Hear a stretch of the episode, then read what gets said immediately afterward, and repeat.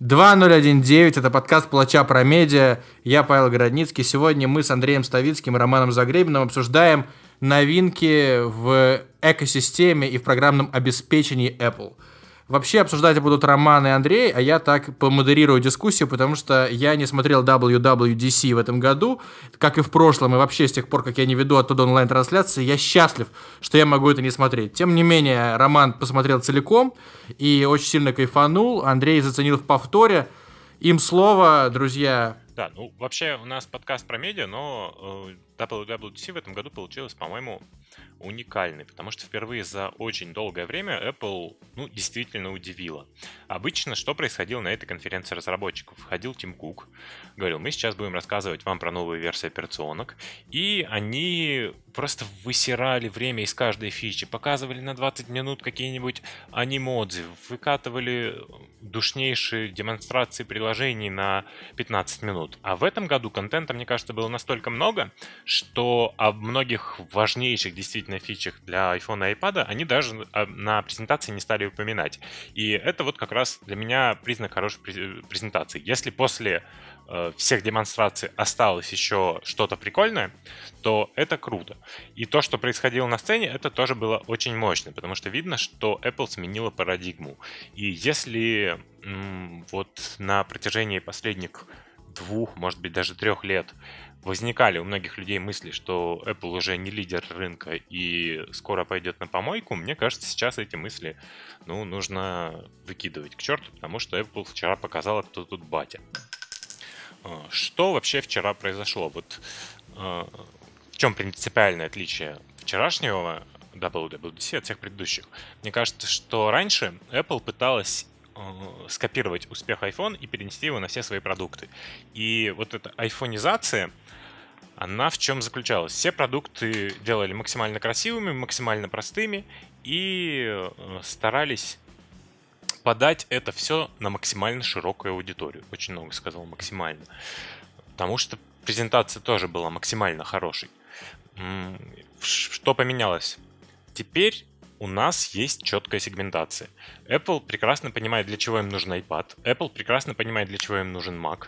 И они знают, что iPhone сейчас он им что-то дает, но в долгосрочной перспективе это не тот девайс, на который они будут делать ставку. Если мы сейчас посмотрим на выручку Apple, мы увидим, что там 55-60% на данный момент это выручка именно с телефонов. iPad'ы и Mac'и это вместе. Меньше 15%. Тем не менее, вчера большая часть внимания была уделена именно этим 2 категориям. Почему? Потому что смартфоны стали скучными. И даже Apple не может, в принципе, ничего в этой сфере такого прорывного придумать, потому что массовой аудитории на самом деле никакие уникальные и интересные фичи не нужны. И очень хорошо, что на эту массовую аудиторию Apple забила, потому что когда они поменяли фокус, стало видно, что они все еще могут. В этом году, вообще такое впечатление, что кто-то в Apple взял список вообще всех претензий, которые могут быть к их продуктовой линейке, и просто поставили вообще все галки. Какие претензии были к iPad? Он не может работать с флешками, он не может поддерживать работу с файлами нормальную, то есть там не было даже менеджера загрузок, там не было курсора. И, в общем-то, все эти вопросы за один апдейт были разрешены. И теперь iPad стал рабочим устройством, хотя изначально то, что Стив Джобс нам показывал в 2010 году, это было такое устройство для потребления контента. Стив Джобс показал мечту, и у Apple ушло почти 10 лет, получается, для того, чтобы эту мечту превратить в что-то практичное. И Apple делает жесткую ставку на iPad сейчас. Хотя, если мы посмотрим на продажи планшетов, в 2012-2013 году они были супер высокими, а потом падали. То есть любая другая компания, она, скорее всего, на этот сегмент бы забила просто. Не взлетела. Есть у нас iPhone, мы будем топить в iPhone. Но Apple, нет, не сдалась и довела iPad действительно до чего-то уникального и того, что никакая другая компания показать не может. Что делают с Mac'ами? Macintosh теперь превращают в такой в такое пространство для супер продвинутых пользователей. То есть вообще в Apple явно считают, что десктоп нормальному человеку нахер не нужен. Вот идеальный клиент для Apple в будущем — это чувак, у которого есть iPhone и iPad, а если ты занимаешься на компьютере чем-то серьезным, типа видеомонтажа, программирования и так далее, да, тебе нужен десктоп, а обычному человеку нет. И тот Mac Pro, который они показали, это на самом деле не хороший продукт, потому что как продукт этот Mac Pro полное говно. Ну, не потому что он с какими-то недостатками, а потому что он очень дорогой и почти никому он не нужен. Вот за те деньги, которые его продают. Но это такая демонстрация силы. Они поставили себе задачу сделать самый пиздатый компьютер на рынке, они его, блин, сделали. И тут вопросов вообще никаких не может быть, потому что, ну, все, что просили профессионалы от Mac Pro, они получили. Подожди, ну один вопрос. Подставка за $1000 нужна или нет? Если ты посмотришь. Ну, подставка, это понятно, что все ржут, мем, но это очень хороший показатель того, что Apple вообще не нужно, чтобы этот Mac Pro продавался.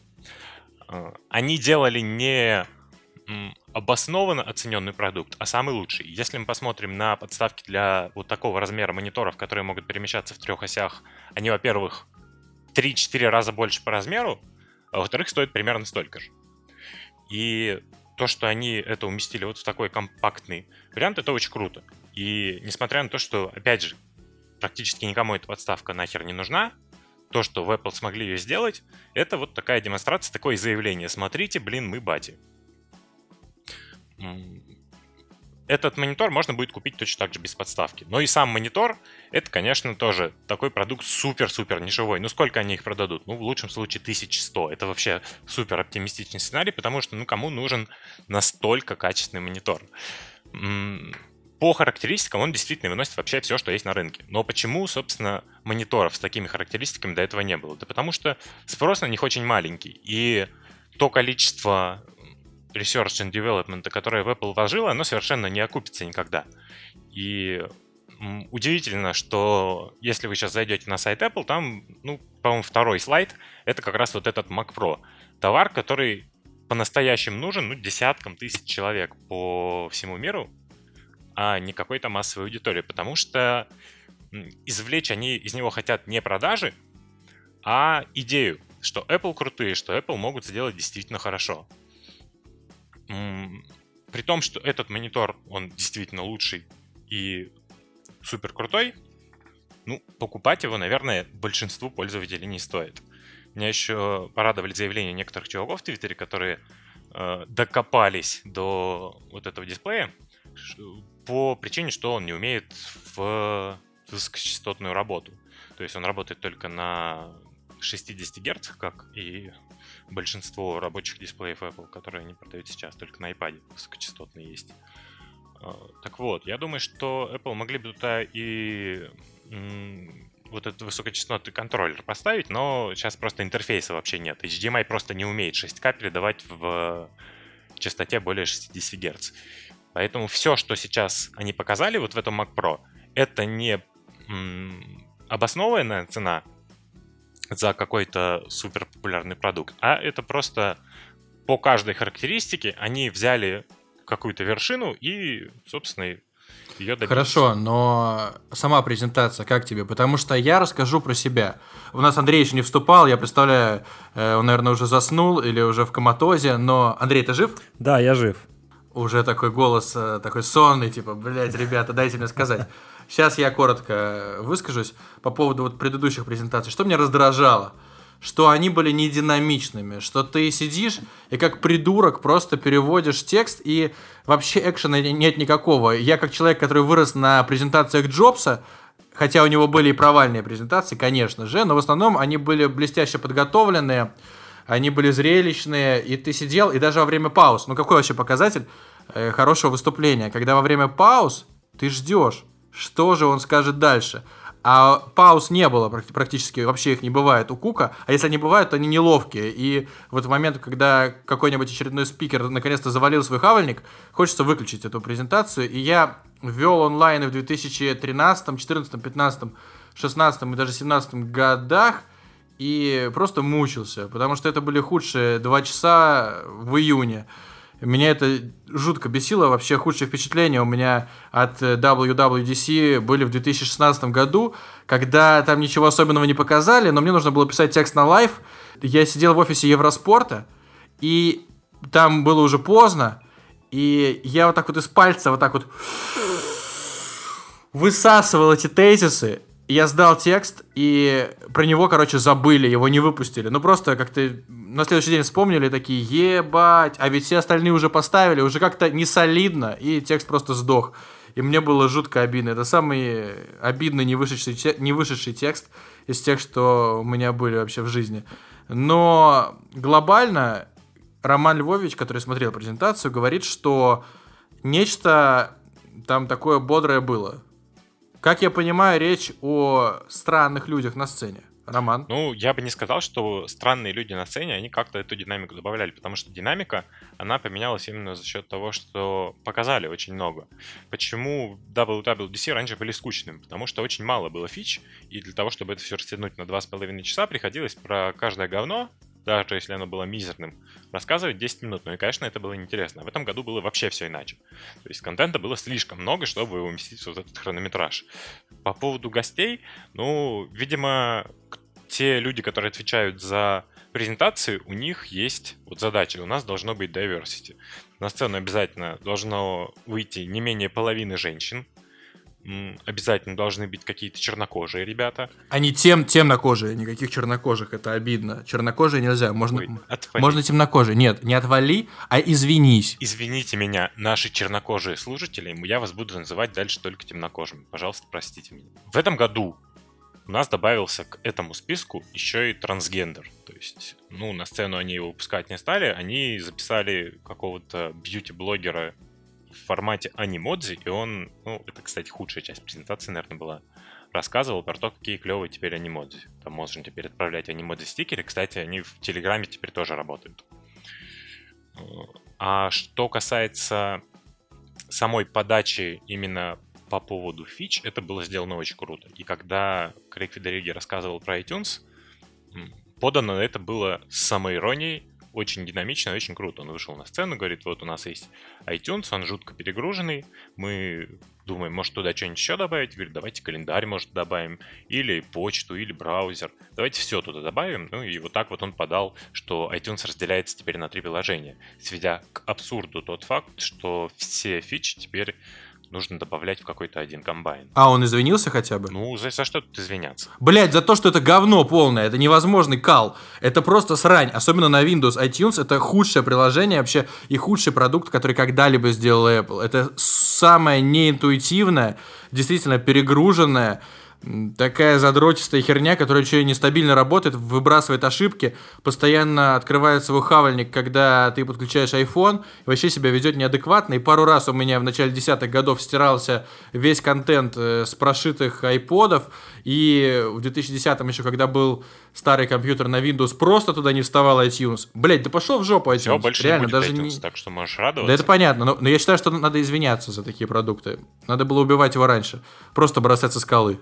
Да, просто iTunes уже по факту-то не нужен был, никто его для синхронизации телефона не использовал, поэтому вот это изменение и разделение iTunes на 3 приложения, оно назревало, конечно, очень давно. Странно, что этого не сделали раньше, но теперь сделали.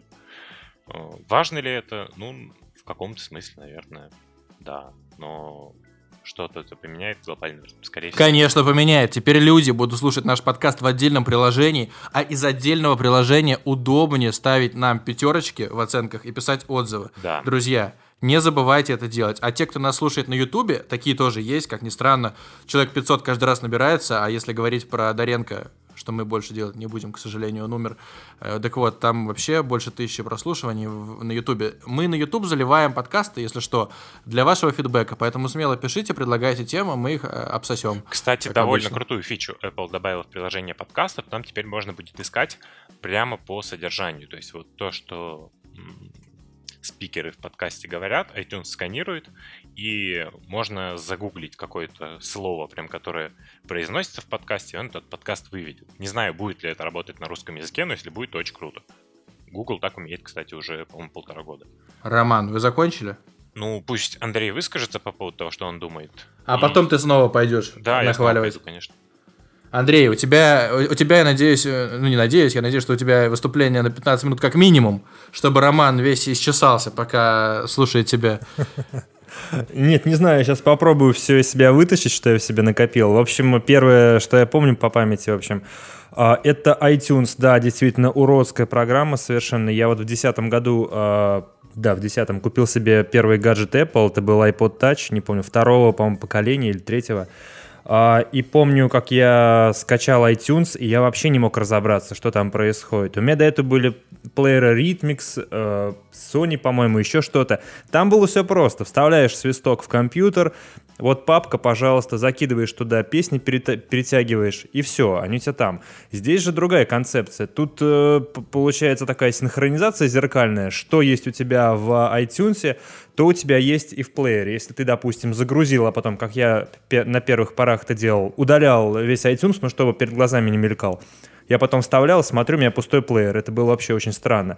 И помню, как очень часто приходилось реально гуглить, писать, что такое, почему в iTunes там не добавляется песня. Оказывается, там нужно было при настройках, при синхронизации открытия список альбомов и еще альбомы проставить галочкой, чтобы они синхронизировались. То есть это абсолютнейшая дичь. И то, что он выбрасывается на тебя, на весь экран при подключении телефона. Не знаю, кто в 2019 году использует iPhone и iTunes для синхронизации. Я чисто для зарядки использую. Вот, это было очень ужасно. И, в общем, я рад, что этот 18-летний ребенок, ну, не ребенок уже, взрослый человек, в 2001 году был запущен iTunes. Он скончался, это очень хорошо. Жаль, что придется ждать до осени, пока выкатится публичная версия. Теперь о презентации. Презентация, я, наверное, впервые за много лет, 6-7 лет, я не смотрел эту презентацию, ну, половину не смотрел. Как раз я пришел, включил и остался примерно час. И, в принципе, да, я немножко жалею, потому что я бы с удовольствием променял время, потраченное на мартовскую презентацию, на эту, так как это была, очевидно, веселее, интереснее, насыщеннее, ну и, конечно, гораздо больше релизов. Например, в марте, когда показывали, если вы, наши слушатели, вдруг забыли, там рассказывали о стриминговом сервисе, о всяких новых, в общем, продуктах компании. Там большая часть была связана с местным рынком локальным, с США, с Европой. Для России это было абсолютно как бы нерелевантно, ну или пока нерелевантно. Вот. А на этой презентации действительно был интересный анонс, связанный с iOS, было интересный рассказ о новой Mac OS, новых приложениях, какие там новые функции появились. Но так или иначе, установить бетку ни на iPhone, ни на компьютер, ни на часы у меня желания такого не возникло. Если раньше я еще мог, допустим, лет 5 назад себе накатить, то сейчас я лучше спокойно дождусь осени и как бы буду пользоваться продуктами, которые уже проверены, протещены, без баг, без всех проблем. Вот, но... Да, подытожу, мне кажется, презентация получилась не самой плохой, точно. Но, по крайней мере, для WWDC я ждал от нее очень много таких гиковских моментов, посвященных чисто разработчикам, которые обычным пользователям Apple слушать будет неинтересно.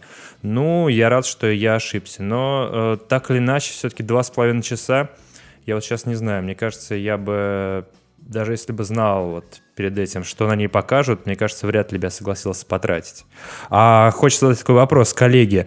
Назовите 3 релиза, которые вы считаете самыми главными вот на этой конференции, чтобы как-то вот обрисовать ту тему. Ну, начну я, ладно. Потому что Роман это 25 минут еще, как минимум. Я скажу, что главный для меня лично релиз – это тот факт, что iPhone 6s и iPhone SE по-прежнему живы и дотянут как минимум до 2020 года. Это кайфово и круто, и очередной харчок в сторону Android-устройств, потому что, ну, умер iPhone 6, умер iPhone 5s, они просто больше не будут обновляться, и здесь так все как раз логично. А Говорили же, что еще умрет SE, протянув всего лишь 3,5 года. Рассказывали, что 6s тоже не повезет, но вот получается, что можно брать сейчас и SE, и 6s, которые в российских магазинах очень дешево сейчас стоят. Они там, ну, буквально SE можно 17-18 найти, 6s и 6s Plus от 20 до 30 тысяч в зависимости от памяти, и это хорошие телефоны. Я бы именно 6s, кстати, советовал, потому что там и экраны отличные, они практически ни в чем не уступают тем же восьмеркам, и корпуса до сих пор такие крайне эргономичные, и мини-джек есть, и не сильно там все тормозит, и камера терпимая на самом деле. Ну, то есть, если выбор стоит между каким-нибудь Samsung за те же деньги и iPhone, то, наверное, 6s это нормальный вариант. К тому же, вот он обновится в 19-м, и уже в 20-м перестанет, конечно, обновляться, но будет с актуальной прошивкой у вас еще много-много месяцев. А еще какой релиз? Ну вот iPad OS, типа надежда очередная, что все изменится, что iPad станет рабочим инструментом. Я здесь, конечно же, не отрицаю, что это важный релиз, но просто расскажу свою историю взаимодействия с iPad. Буквально за пару минут, как Андрей рассказал про iPod Touch. В общем, в 2010 году, когда вышел первый iPad, я учился в 9 классе, и мы должны были с родителями переезжать в новую квартиру. Я должен был уже начинать готовиться к ЕГЭ, и я заручился гарантией, что мне подарят под это дело ноутбук. И тут выходит iPad, и я говорю родителям: слушайте, мне не нужен ноутбук, мне нужен iPad. Подарите, пожалуйста, iPad. А говорили же, что он стоит $500, но в России он стоил ни хера не $500, а 1040, по-моему, в начале. Самый минимальный, ну, естественно, безо всяких сим-карт, а тогда он был еще без камеры даже. Ну, помните, толстый iPad первый, именно устройство для потребления контента. И я понял, что за 40 тысяч можно взять настолько пиздатый ноут, что про iPad даже не вспомнишь, несмотря там на то, что будет на Windows этот ноут и так далее. Но в 2012 году, как только у меня появились первые там свободные 1010 рублей, я пошел и купил бушный iPad, вот тот самый из 2010-го, как сейчас помню, толстый, да, как сейчас помню, за 10 тысяч рублей я его покупал на заправке, думал, что меня кинут, но меня не кинули, он долго держал и круто работал. И я с помощью iPad готовился к экзаменам, потом с помощью iPad уже второго поколения учился в универе, потом себе купил iPad Air и тоже учился в универе. Как только я ушел из универа, iPad стал предельно просто ненужным гаджетом для меня. Но PDF-файлы не нужны. Кино можно посмотреть с компа или там с телефона, который всегда с тобой. Заметки тоже можно писать на телефоне, потому что у меня, начиная с 2015 года, iPhone Plus был. Было 2 iPhone Plus и потом 10-й iPhone, тоже с большим экраном получается. То есть необходимости в iPad не было практически никогда. Ну вот я сейчас на iPad 2017 года иногда смотрю сериалы, чтобы не отвлекаться просто на уведомления. Иногда смотрю футбол. Но вот я ездил в Израиль не так давно, взял с собой iPad, открыл его 0 раз. Хотя думал, что вот, в самолете посмотрю что-нибудь. Не, ничего не посмотрел. Поэтому таких людей, как я, думаю, много, которые покупали себе планшеты, а потом они у них пылились, и несмотря на апдейты, эти люди думали: блять, зачем мне деньги тратить на то, чем я не буду пользоваться. Так что здесь Apple прям очень долго находила золотую середину и понимала, вернее, пыталась понять, что вообще людям нужно. Сейчас, если бы вот такая iOS вышла хотя бы вот в 2015 году, где можно двигать окошки, где можно дублировать приложения, ну, в общем, такая сенсорная версия ПК, тогда были бы шансы на триумф, а так я не думаю, что это какой-то им супербуст даст, потому что те, кто переходит на iPad и кто в состоянии перейти на iPad как на рабочий инструмент, они это уже сделали, а новую аудиторию привлекать будет трудно, как мне кажется. Третий, ну, темная тема, непонятно, почему она так всем нравится, вот, но она же несложно реализовывается, я правда не знаю, я вот пользуюсь Night Shift, чтобы не уставали глаза, и я выключил к чертям собачьим автояркость, потому что она работает говёно. В темной теме я не очень нуждаюсь, наоборот, меня раздражает, когда то светлая тема, то темная, там в какое-нибудь время включается сама. Ну, Night Shift выручает реально. Просто берете и делаете. К тому же Андрей писал вроде бы как, в принципе, можно сделать темную тему даже в нынешний iOS, там включить какую-то то ли инверсию, то ли что-то еще. Да-да-да, инверсию. Ну, сейчас они уже сделали полноценную темную тему, когда прям все элементы интерфейса меняются, а картинки не инвертируются. В этом, собственно, разница. Но клево, но, по-моему, это не так важно. А это будет работать во всех приложениях? Все приложения, которые будут переведены на новый интерфейсный протокол, они автоматически будут это поддерживать. А так разработчикам придется переделывать немножко. То есть сторонние приложения автоматически эту темную тему поддерживать не будут. Общесистемные, да. Роман, ну давай, мы приготовили слушать. Я сначала немножко на твои аргументы отвечу. Ну не надо. Ну, слушай. Ну, все равно, про iPad я не могу не ответить. Но люди сейчас будут полтора часа слушать, ну давай пожалеем их. Ну, важно. Почему я думаю, что iPad все-таки взлетит и за iPad'ом будущее? Потому что Apple разобралась, кому он нужен. И действительно есть сегменты аудитории, где iPad растет прям жестко. Это художники, для которых Apple сделала прекрасный Apple Pencil и добавила две супер фичи просто. Блять, художник должен быть голодным. Какой вот нахуй iPad? Голодный художник. iPad за 1500, блядь, долларов. Раньше голодному художнику приходилось покупать Cintiq за $2000.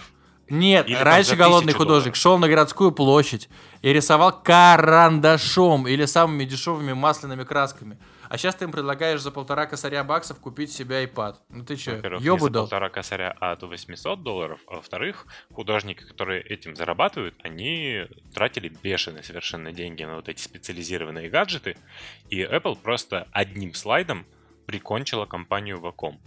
Теперь iPad можно использовать в качестве внешнего дисплея для ноутбуков на macOS. И там будет работать стилус. И даже будут выводиться всякие шорткаты типа Undo, зума и прочей херни. То есть, по сути, iPad превращается в Cintiq, только дешевле, а его еще и можно отключить от ноута. И на iPad есть целая экосистема приложений для рисования. И за последние 2 года и так среди художников iPad стал очень-очень популярным гаджетом. А вот сейчас он, мне кажется, вообще начнет доминировать. Это первая категория. Второй — это студенты. На iPad вообще... Пиздец, студенты. Ну ты что, шутишь? Студенты в США платят $50,000 в год за обучение и могут себе позволить купить планшет за $349 с карандашом, потому что это вообще идеальный девайс для заметок. Я вот на iPad с карандашом учился сколько? полгода, и это был вообще полный кайф. Чего? Ну это же просто вранье. Чему ты учился полгода с этим iPad'ом? Французскому языку. Я первый раз слышу, если честно. И как научился? Да. Я вообще не помню такого. Роман, по-моему, писал даже заметку у нас. Стоп, а это сегодняшняя заметка? Нет, это было давно. Я не помню такого. Роман, ты научился французскому языку? Пока очень плохо. Ну, не суть. iPad — это для заметок вообще супер топ. И... студенту $350 потратить на вот такой вот супер прокачивающий девайс, который позволяет не брать гору учебников, блокнот, ручек и прочего дерьма, это супер. Ну и фотографы, естественно, у iPad прекрасный экран, можно его брать с собой, он супер портативный, и на нем редактировать фотографии. Когда выйдет полноценный Photoshop, полноценный Lightroom, ну вообще это для них будет идеальное совпадение. Поэтому вот в этих сегментах он очень жестко будет расти, а обычные массы плебеев, которые будут смотреть на вот этих клевых чуваков с iPad'ами, они тоже будут покупать iPad'ы, потому что все хотят тоже становиться клевыми. И вот такой вот эхо, заражающий эффект, он действительно может сделать из iPad'а настоящий хит. А iPhone, он как самостоятельный продукт, теряет свою ценность, потому что если раньше мы покупали iPhone, а все остальные гаджеты покупали к iPhone'у, сейчас iPhone нужно будет покупать не потому, что он сам по себе крутой. Я думаю, что в будущем девайсы на Android, они будут отрываться все дальше и дальше по соотношению цены и качества и топовым характеристикам, что уже происходит сейчас. Если мы посмотрим на какой-нибудь OnePlus 7 Pro, он поприкольнее все-таки, наверное, чем последний iPhone. Выреза нет, экран с частотой высокой. Круче, объективно. Но если мы смотрим на всю экосистему того, что сейчас предлагает Apple, вот этот крутой Mac с мечтой в виде Mac Pro, понятно, что для большинства недостижимый, крутой iPad, где можно создавать там всякие картины, фотографии и прочее дерьмо. И музыку тоже. Тоже важный сегмент.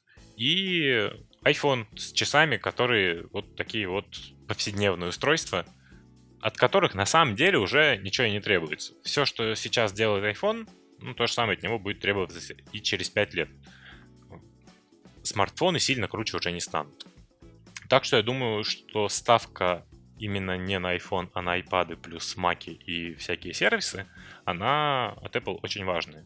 И очень круто, что они вот эту свою упрямость смогли сконвертировать в какие-то рыночные показатели. Потому что я уверен, что любая другая компания, она бы на месте Apple на iPad забила. Вот в тот период, когда они очень жестко начали стагнировать. Так они и забили. Android, бичи все забили. Кроме там Huawei какого-нибудь, который что-то еще выпускает.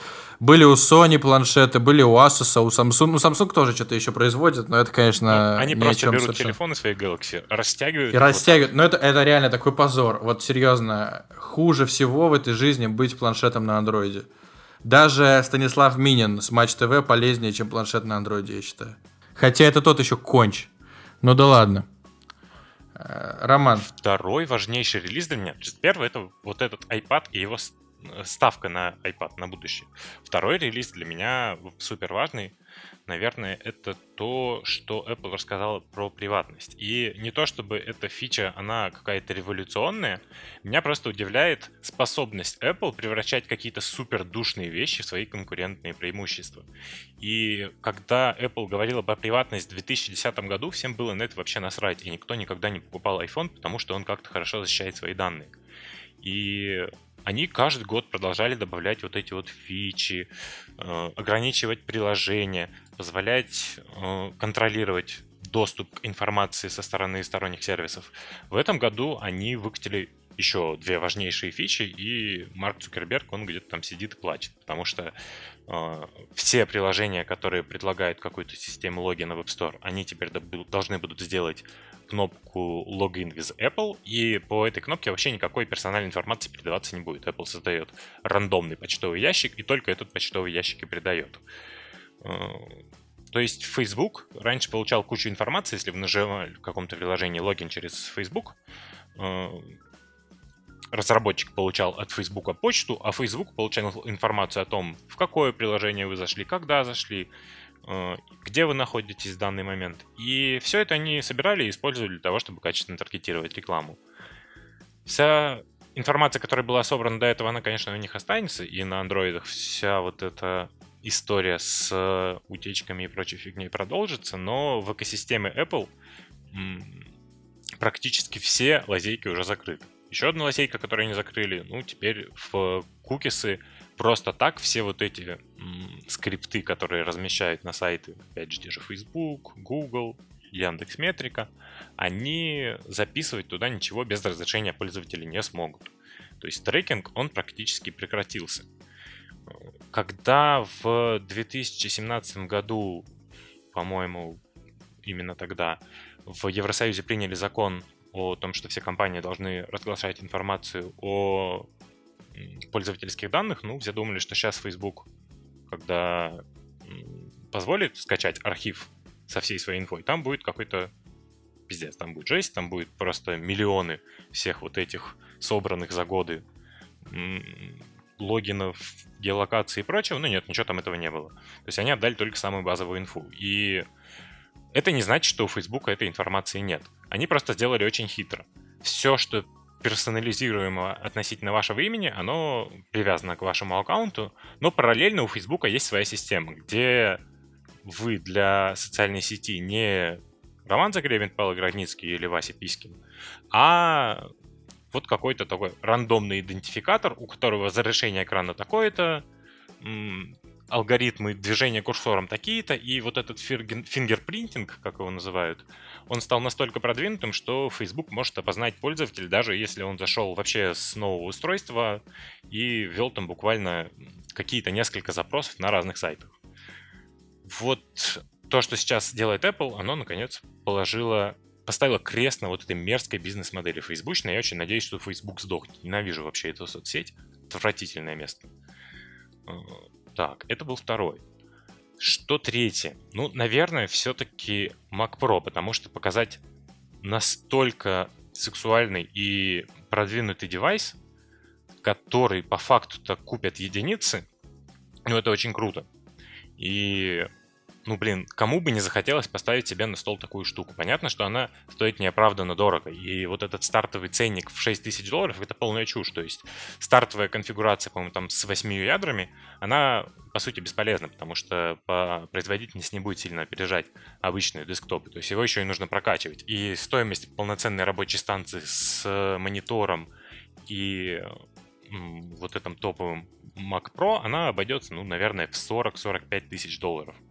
Ну, понятно, что это не хит, но тем не менее он супер крутой.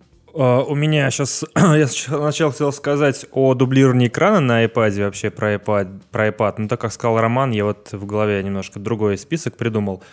Первое, меня поразило вот это новое приложение Find My, которое заменяет Find My Friends, по-моему, и Find My Phone. И его главная фича, что если ты там потерял где-нибудь ноутбук, у тебя его можно будет найти, он будет посылать Bluetooth-сигналы через iPhone рядом находящихся пользователей. Но там, по-моему, суть в том, что он работает только на новых Mac'ах с процессором T2, но все равно это очень круто, и мне кажется, эту историю вот невозможно представить ни в России, ни в США, там лет 5 хотя бы назад, когда еще...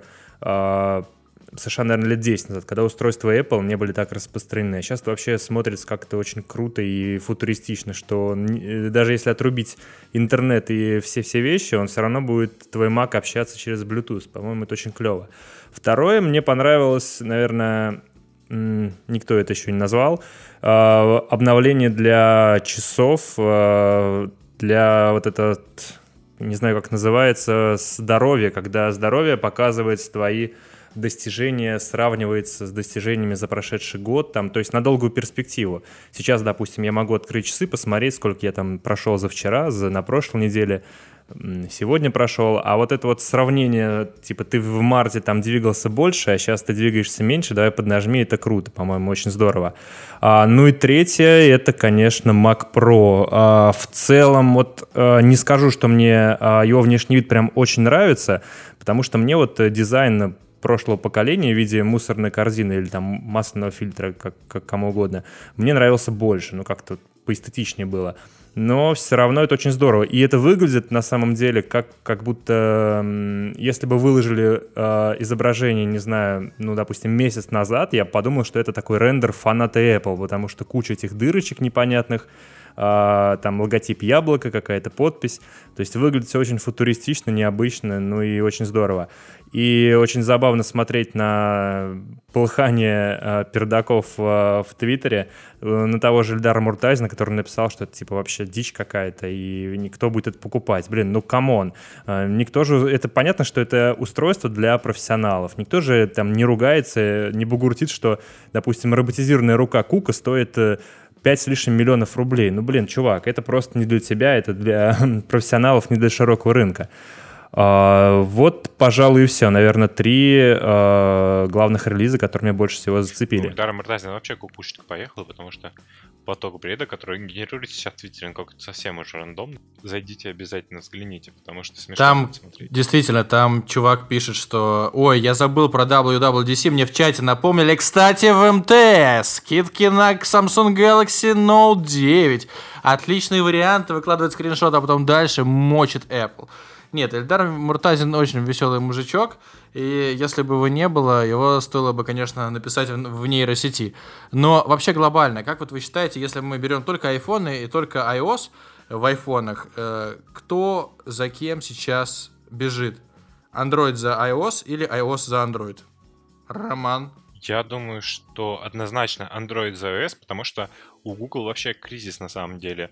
Потому что они хотят одновременно оставить свой стоковый Android чистым, но параллельно очень много фич в своих пикселях копируют именно с айфонов. И Apple, она вообще забила на эту гонку. Она развивает свои другие сегменты, и iPhone туда интегрирует так, чтобы получалось что-то уникальное. Ну, там всякие хендов, работа с часами, вот эта движуха про здоровье, HomeKit, автоматизация. И в этой гонке, как ни странно, Google, у которого есть вроде как крутой ассистент, он очень жестко отстал. Что же касается... А Siri не дура, ты хочешь сказать? Siri, при том, что дура, у Apple вот была такая задача, сделать одновременно ассистента умного и при этом, чтобы он... И тупого, одноклеточного, ну, блядь. Окей, способного, но чтобы он не собирал никаких пользовательских данных. И они с этой задачей справились совершенно иначе, чем Google. Google вот собирает всю эту информацию, машинным обучением все это проходит и находит какие-то шаблоны, из-за чего их ассистент такой умный. А Siri, она ничего не собирает, но там есть такая прекрасная штука, который называется Shortcuts, который, кстати, в этом году очень жестко прокачали, и там теперь можно делать многоуровневые запросы. И ее можно настроить так, чтобы она работала умнее намного, чем ассистент. То есть вы можете абсолютно любое действие запрограммировать в этого ассистента и потом вызывать его простой командой. Ну, то есть, там, например, захотели вы подряд несколько песен сыграть. В этом году можно сделать так, чтобы вы Siri просите: Siri, сыграй мне вот 3 песни сейчас, а потом она спросит, какие 3 песни вы хотите включить. В ассистенте это сделать нельзя, кстати. Вот сколько бы вы ни пытались, там просто такой фичи нет. А в Shortcuts возможности, по сути, не ограничены, но это требует вложения времени. Чей подход в итоге окажется круче, мы сейчас не можем сказать, это мы узнаем только в будущем. Но то, что Apple хоть что-то делает вот с их ограничениями, это очень круто. Так, друзья, ну мы все обсудили, мне кажется. Мне кажется, что наконец-то можно завязывать с темой Apple. Или нет? И завязывать с подкастом. Ставьте нам 5 Для вас сегодня болтали Роман Загребин, хедлайнер этого подкаста. Кстати, писали, что в прошлый раз Романа было мало, зато теперь Романа много. Андрей Ставицкий и я, Павел Городницкий. Мы с вами прощаемся. Ставьте нам 5, подписывайтесь на нас в РСС и пишите нам комменты на ютубчике. Чао!